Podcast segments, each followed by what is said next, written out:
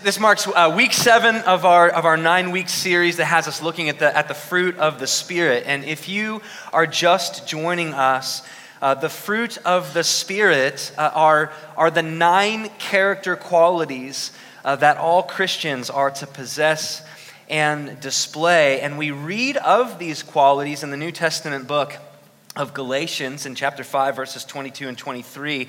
Uh, you, you, don't have to turn there, um, but you can. We will be turning elsewhere a little bit later, but here are the fruits of, or the fruit, I should say, of the Spirit love, joy, peace, patience, kindness, goodness, faithfulness, gentleness, and self control. And if you've been here uh, for, the, for the prior weeks, you'll recall that these are called the fruit of the Spirit, not the fruits of the Spirit because all of them grow together, not individually.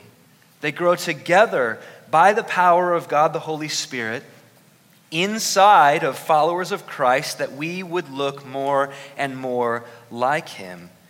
And so this means that if we profess to be followers of Jesus, but we have little to no evidence of his fruitful qualities in our lives, well, then we have a pretty good reason to question our Christianity. Not to drop a, a sobriety bomb on the room, but, but we do. Uh, when I say that, though, we need to keep something straight, and, and then hopefully we've kept this straight through the series so far. When it comes to Christianity, when it comes to bearing fruit like Christ, looking like Christ, we are not saved because we bear fruit. You need to hear this. We are not saved because we bear the fruit of love, joy, peace, patience, kindness, and so on. We bear fruit because we are saved. The New Testament book of Galatians was written to remind first century Christians living in Galatia and written to remind you and I that we are not saved, we're not forgiven of sin and granted eternal life because of anything we do. We are saved because of what Jesus has done through offering himself on a cross as the substitutionary payment for our sins. And then, after raising to life and ascending back to his heavenly throne, Jesus then sent to us God the Holy Spirit that He would live inside of us, that He would help us to think and speak and act like Jesus in all of Jesus' fruitful qualities. And one of those qualities that we're going to be looking at this morning is faithfulness. And so here's a, here's a question just to kind of get the wheels turning. What comes to your mind when you think of faithfulness? You think of commitment? To a, to a spouse, to, to children, to a family member? Do you think of loyal service to God and country? Maybe when you think of faithfulness, you think of steadfastness through hardship. What emotions bubble up to the surface when you think of faithfulness? Are you comforted by the word faithfulness? Or does it conjure up sadness because of maybe unfaithfulness that you've experienced? Does it conjure up anger? Maybe guilt and shame? Uh, synonyms of the word faithful are equally loaded. When we look at synonyms of the word faithful, we see loyal, trustworthy, dependable, reliable, honest, steadfast, committed. One commentator writes that the word faithfulness denotes that which is firm and can be counted upon. He continues, a faithful person is one who can be depended upon in all his or her relationships, one who is honest and ethical in all his or her conduct. And so, if we were to summarize and to make as simple as possible that definition of faithfulness, if you're a note taker, here's how we might simply, most simply define faithfulness being known by others and duly committed to others. Faithfulness is being deeply known by others and duly committed to others. Now, both aspects, both being deeply known and duly committed, contribute to the concept of faithfulness. And, and I'll, I'll illustrate this with two separate illustrations. Um, back in my hometown of Newark, Ohio, I had the same barber for a number of years. Uh, he was an off the charts extrovert. He kind of stressed me out a little bit. Uh, but he was one of the nicest guys you'd ever meet. And because he was really open, he was really honest, he was really transparent, he was deeply known by many of his friends and clients, including myself. But he was not duly committed. If he woke up and the sun was not shining perfectly through his mini blinds into his bedroom, if he woke up and his hair was not lying in the perfect position, the dude would just not show up at the barbershop. I mean, it happened to me like seven different times. One night was homecoming, and I didn't get a haircut. That's one of the reasons why I started cutting my, ho- uh, my own hair. Don't have to rely on somebody like that. His absolute unreliability was a major issue. When it comes to being faithful, when it comes to walking in faithfulness, we can be honest and transparent and deeply known all we want, but without loyalty and dependability and commitment, there can be no faithfulness. And without faithfulness, there can be no lasting relationship, no healthy relationship. And so now, on the other side of the spectrum, here's another illustration. Uh, during our college years, my, my wife, Lindsay, and I were a part of a large church just outside of Lexington, Kentucky. It was a, it was a very large church full of loyal, committed congregants. I mean, the preaching was, was solid, the band was phenomenal. People didn't want to miss when this church had a gathering, people showed up every single week without fail. The only problem was that in all of the four years that we were there, we never really got to know anyone.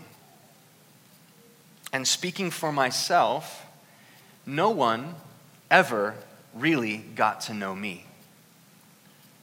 Because in all of my interactions with the other people in the church, whether it was during Sunday gathering or community group or Bible study, I personally would barely allow my conversations and my interactions with others to dip beneath the surface of superficiality.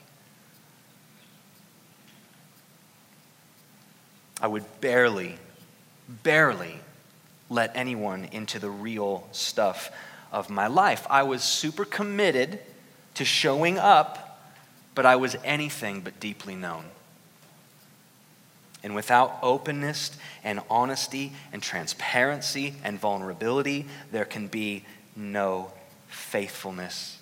And without faithfulness, there can be no lasting, healthy relationship. Now, this is scary to some of us on a couple of different fronts.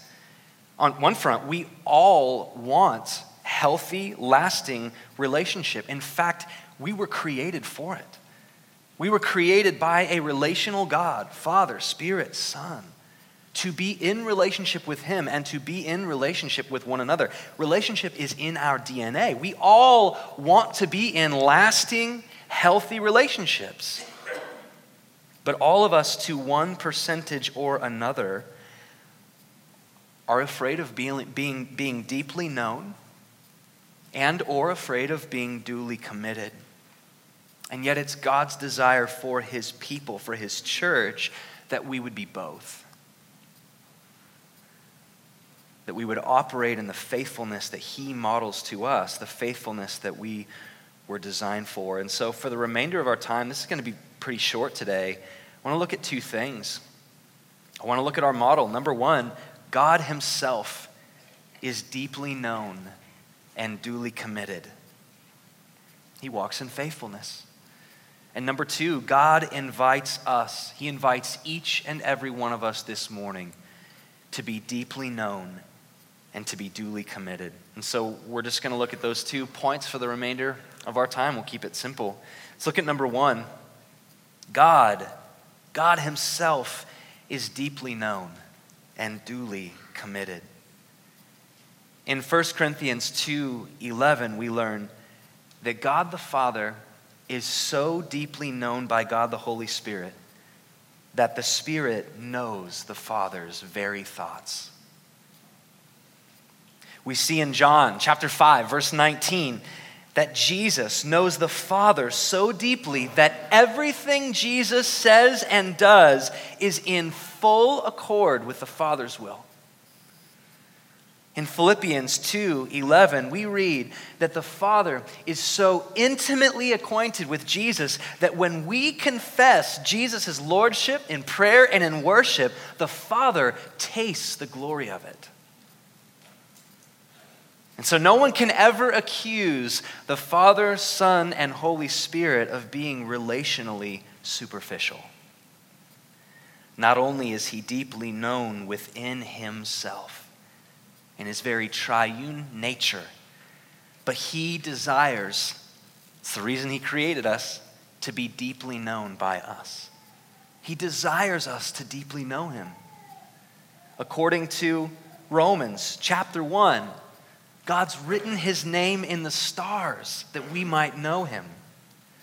He's revealed his power to us in the roar of the oceans. He's shown his beauty in the colors of autumn. He's displayed to us his holiness in the bright and blazing sun, all that we might know him. And what's more is that he came to earth. In the incarnation, God the Son Jesus took on a body that we might see God's face. He lived a sinless life.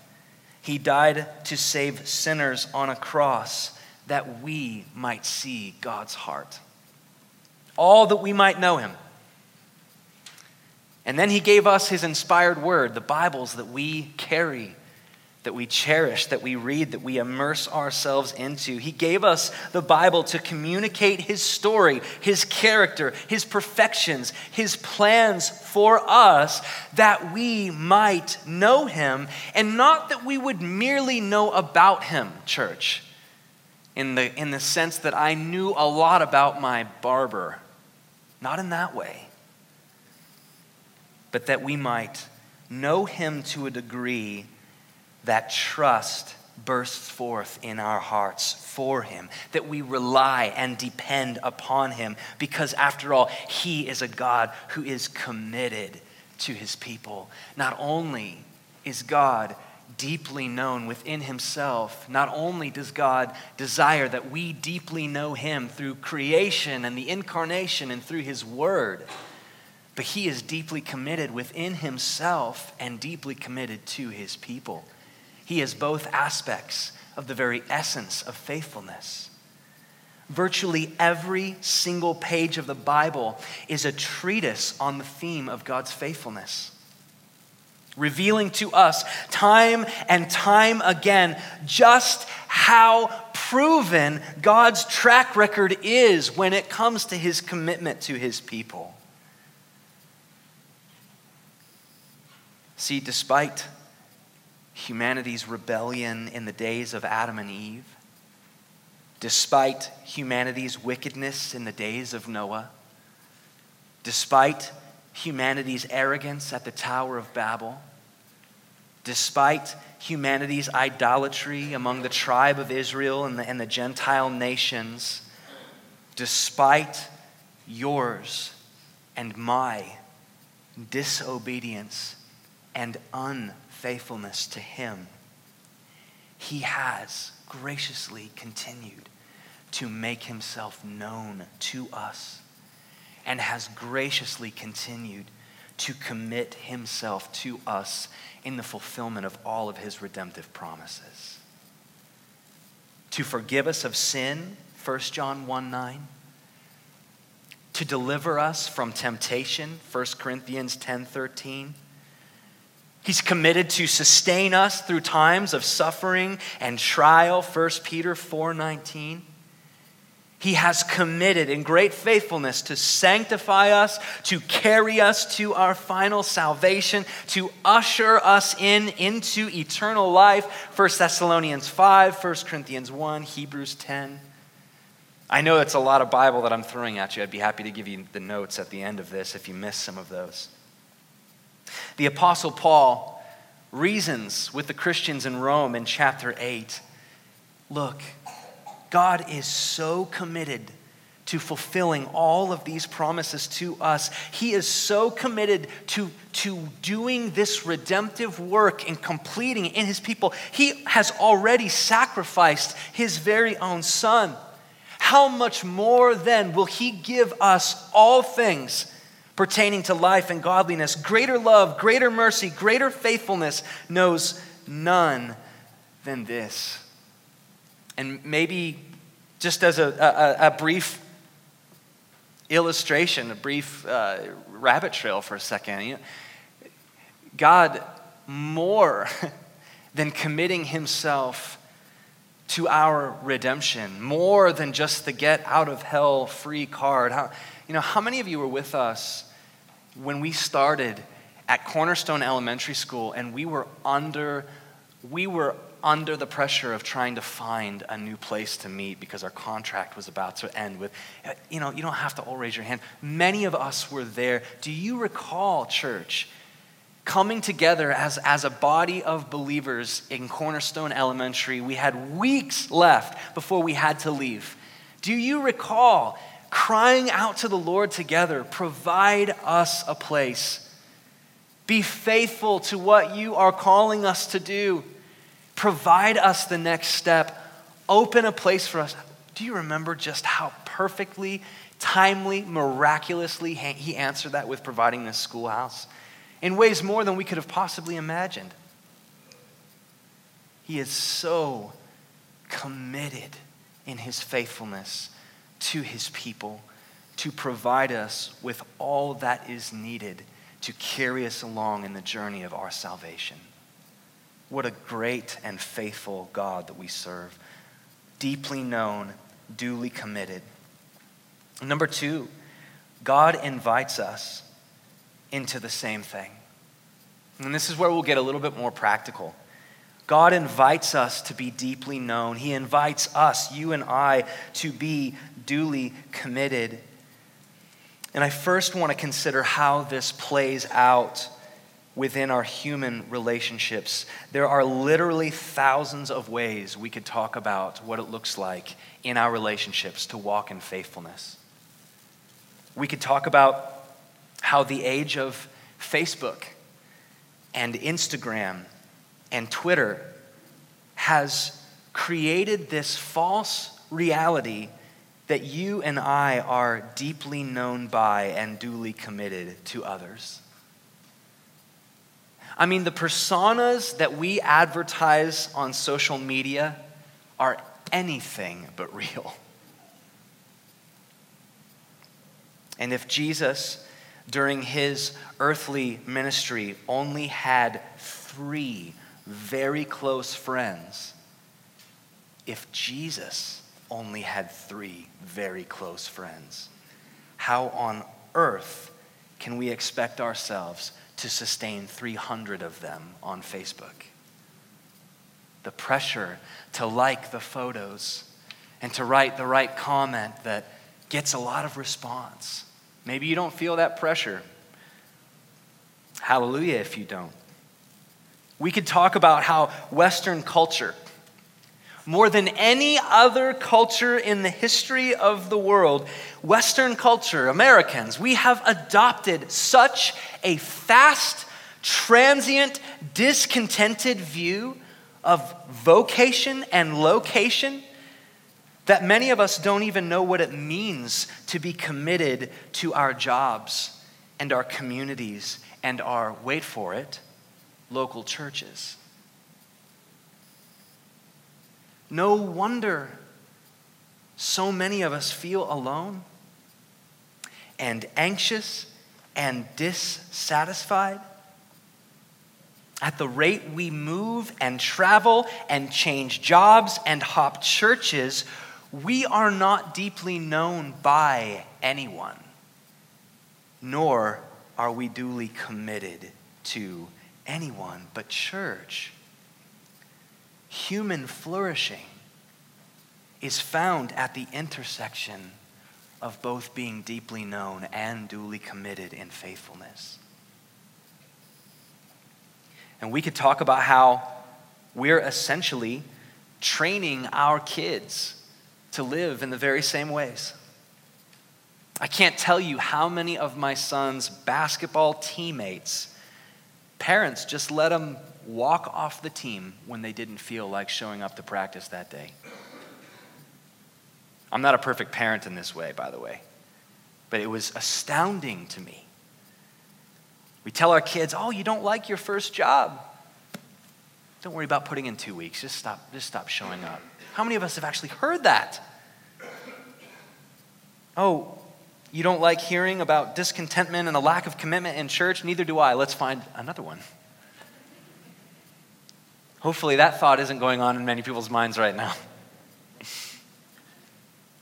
Now, listen, it, just a quick caveat to are there unique and appropriate situations and times to leave a local church? Absolutely, yes, there are.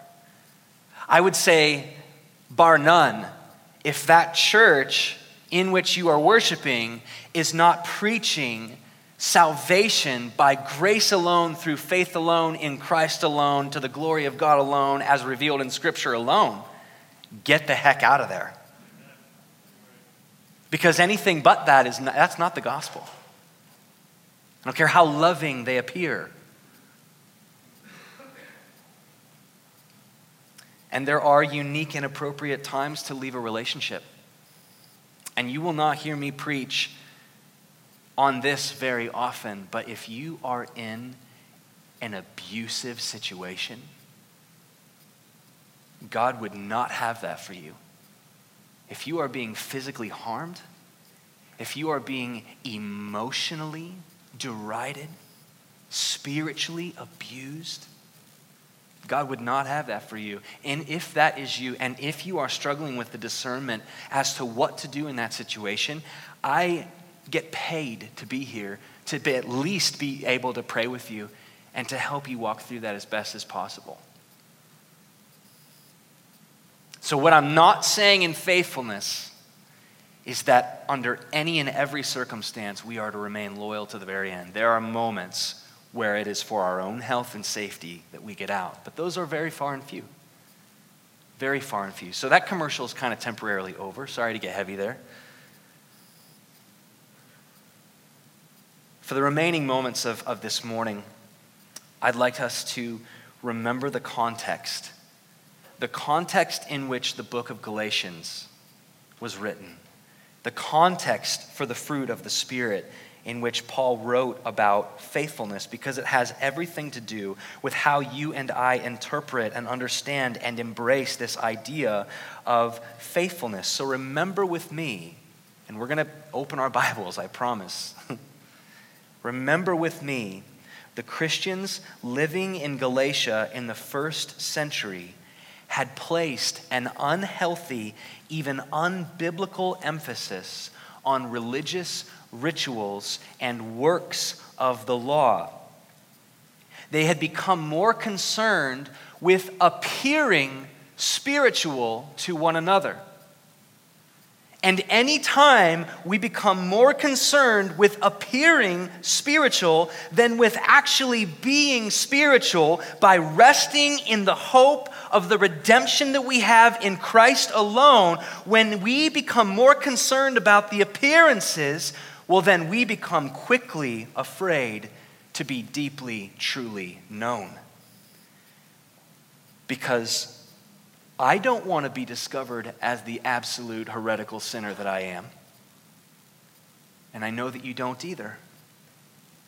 How American of our churches that we have this Sunday morning face that we can put on and come in and act like nothing in the world has us down, like we're not struggling with any sin whatsoever. If you only knew the wreck I am, and I think if we only knew the wreck that we all are in this spirit of being deeply known and vulnerable, oh my goodness, I think that there would be so much mutual encouragement just right off the bat if we could all just simply say, Look, I don't have any of this together, but He does. And He is my hope and my salvation. When we don't want to be discovered as the sinners we are, we not only become less and less honest and open and transparent about our own lives with other Christians, but we become less and less committed to other Christians out of fear that they will poke too deeply into our hearts, or maybe out of fear that they will disappoint us. And this is precisely as we remember the context of the book of Galatians, this is precisely what was happening amongst the Christians in first century Galatia. And it is precisely why Paul wrote to remind them that the fruit of the Spirit includes this little idea called faithfulness. Being deeply known by others and duly committed to others.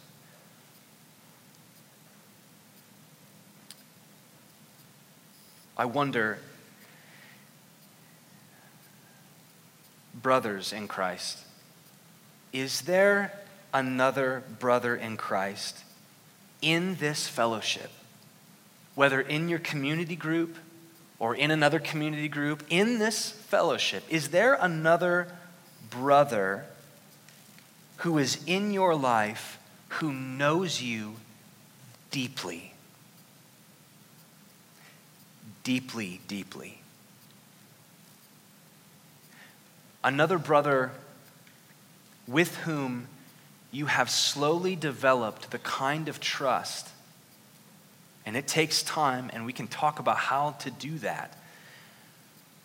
But another brother with whom you have steadily developed trust, whom you can go to during breakfast throughout the week, you can call on the phone, you can see here during our fellowship, you can see on Wednesday night during community group. Is there another brother in your life who you, in the spirit of James 5:16, can confess your sin to? And say, "Brother, I am addicted to pornography. I can't stop looking at it. I love it. My heart loves it. I crave it. Help me. Pray for me. Walk with me."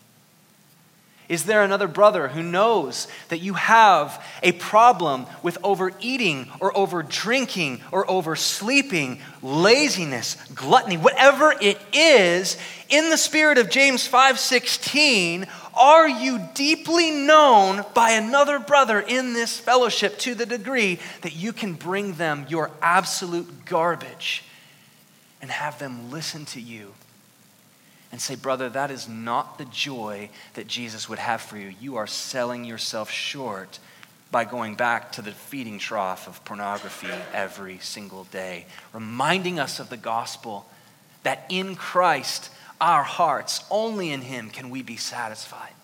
And praying with us and finishing up breakfast and then going our separate ways and texting each other throughout the day. How are you doing? Have you made a promise with God about your eyes today not to take a second glance? Not to entertain thoughts. Do you have men? Do you have anyone in your life with whom you have deep fellowship like that? And by God's grace, I, I don't stand here as a complete hypocrite asking you. I, act, I have men like that in my life. Praise God. Just look at the disaster of pastors who don't have that in their life. It's happening everywhere. Disasters of, of, of, of men who are not deeply known by other men, deeply committed. Hebrews 10 the writer of Hebrews goes on Don't neglect to meet together, as is the habit of some. Be deeply known with another individual, a brother who, can, who you trust, a sister who you trust. Be deeply known and then be zealously committed. Put it on the calendar. Somebody ideally from your community group, another brother or a sister with whom you can meet throughout the week and call. This is what it means to walk in faithfulness.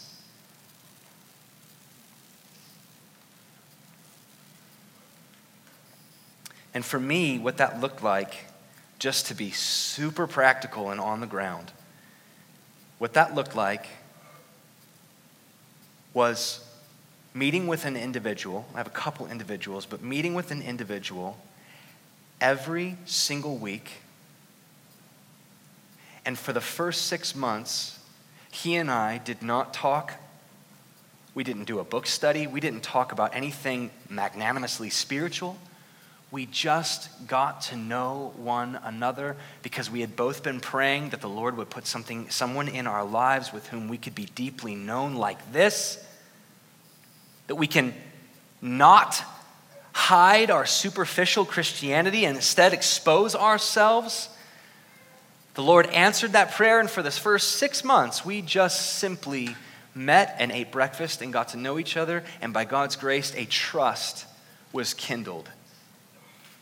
Do you have that person in your life with whom now you can share all of the garbage, the gross stuff, and not be judged? Do you have that person with whom you are committed? Church, this is what the body of Christ is for.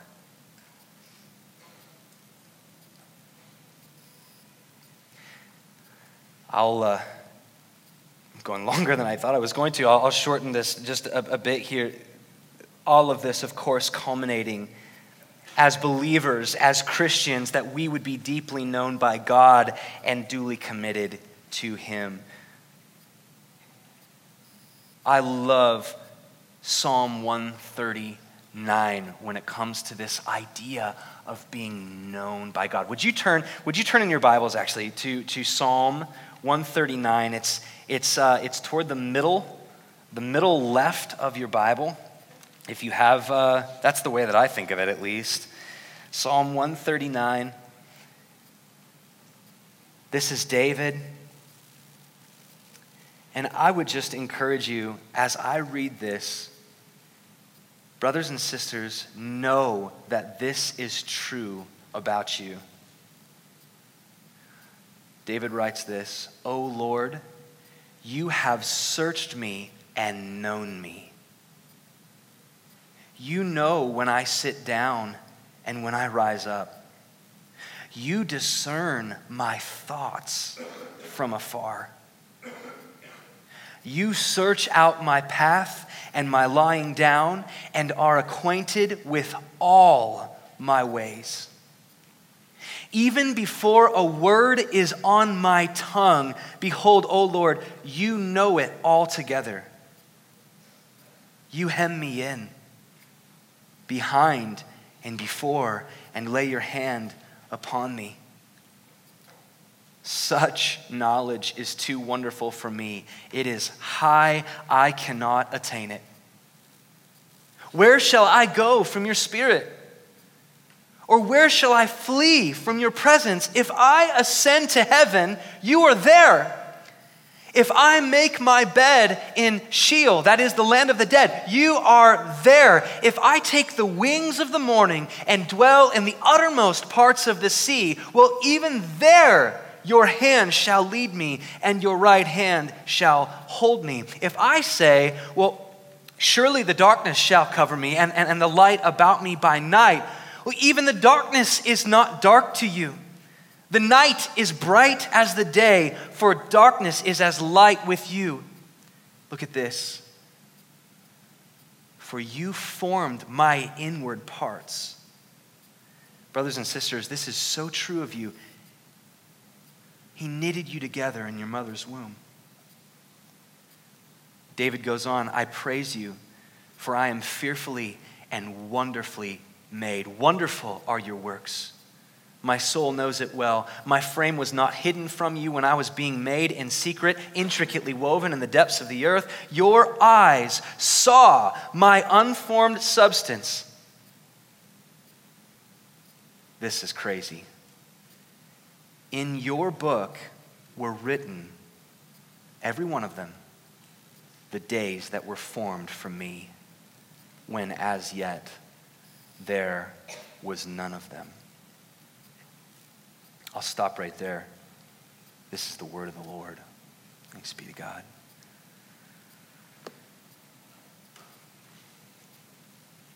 Talk about being deeply known by God.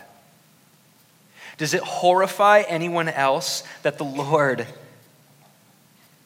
has searched and known us to the degree that he knows our thoughts, our very words, before they're on our tongues? It horrifies me because I know the thoughts that I think, I know the words that I speak, and yet the most wonderful and absolute glorious good news of all is if we were to flip all the way back to the New Testament to the book of 2 Timothy 2:13, Paul is writing uh, his young disciple Timothy, and he is explaining to Timothy that we are not going to walk in utter perfection, nor think, nor speak utterly perfectly all the time. In fact, he goes on to say in 2 Timothy 2:13 that even when we are faithless, even when we are walking in blatant unfaithfulness in our conduct, God remains faithful to us. And the only reason why God can remain faithful to an unfaithful people is that God the Son came and took upon himself all of our unfaithfulness, all of our disgusting thoughts, our outright addictions, our dishonesty, everything. He took it upon himself, and then he died the death that you and I deserved on a cross in our place. He didn't stay dead, he left our sins dead in the grave, and he rose to life. And now he calls us to come to him, trusting that his work on the cross, his work in resurrecting, is all that is needed to secure our salvation. It is not my perfect nor your perfect faithfulness from here on out that gets us into the kingdom of heaven. It is the faithfulness of Jesus Christ imputed upon us when we believe and trust that He has done everything needed to save us. This is the greatest news of all because being known by God is absolutely horrifying. But then knowing this, this good news that we read in 2 Timothy 2.13 is the best news that I think I have ever heard, that even when I'm faithless, he remains faithful. And how can I not now, how can I not in response desire to commit my life to that, to him? to the God who has searched me and known me and still with in the shadow of Jesus cross accepted me. God is both duly, excuse me, God is both deeply known and duly committed. So committed that he put his own blood in the game. And what we are invited to as the body of Christ is that same thing brothers and sisters, would you consider, would you pray, would you ask the Lord who that person is in this fellowship that you can be deeply known by and that you can be duly committed to? This is what Paul was getting at when he talked about the fruit of faithfulness and walking in faithfulness.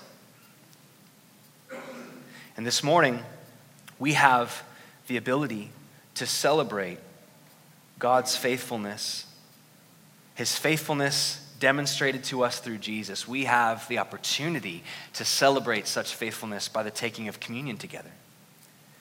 By taking the bread and dipping it in the juice. The bread, of course, symbolizing his broken body on the cross. The juice, of course, symbolizing his spilled blood on behalf of sinners. We have an opportunity to reflect on the absolute, unrelenting faithfulness of God throughout the scriptures. Through Adam and Eve's rebellion, through the wickedness of the days of Noah, all the way up through our own disobedience.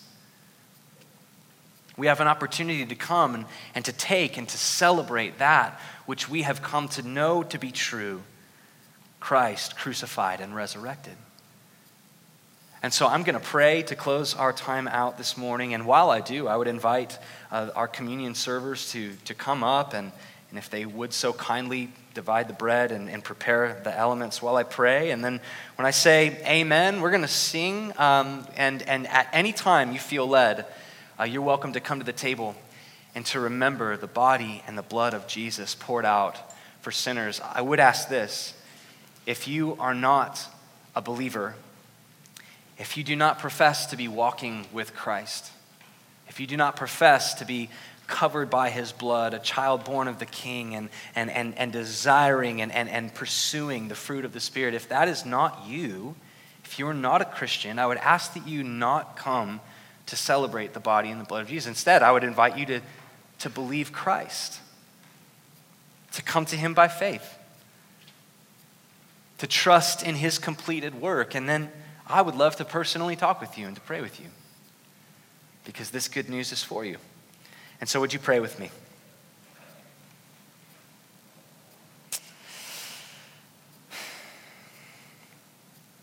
Great is thy faithfulness. Every page of Scripture screams the faithfulness of our God. We thank you, God, that you have given us your word, that we would deeply know you and know your due commitment to us.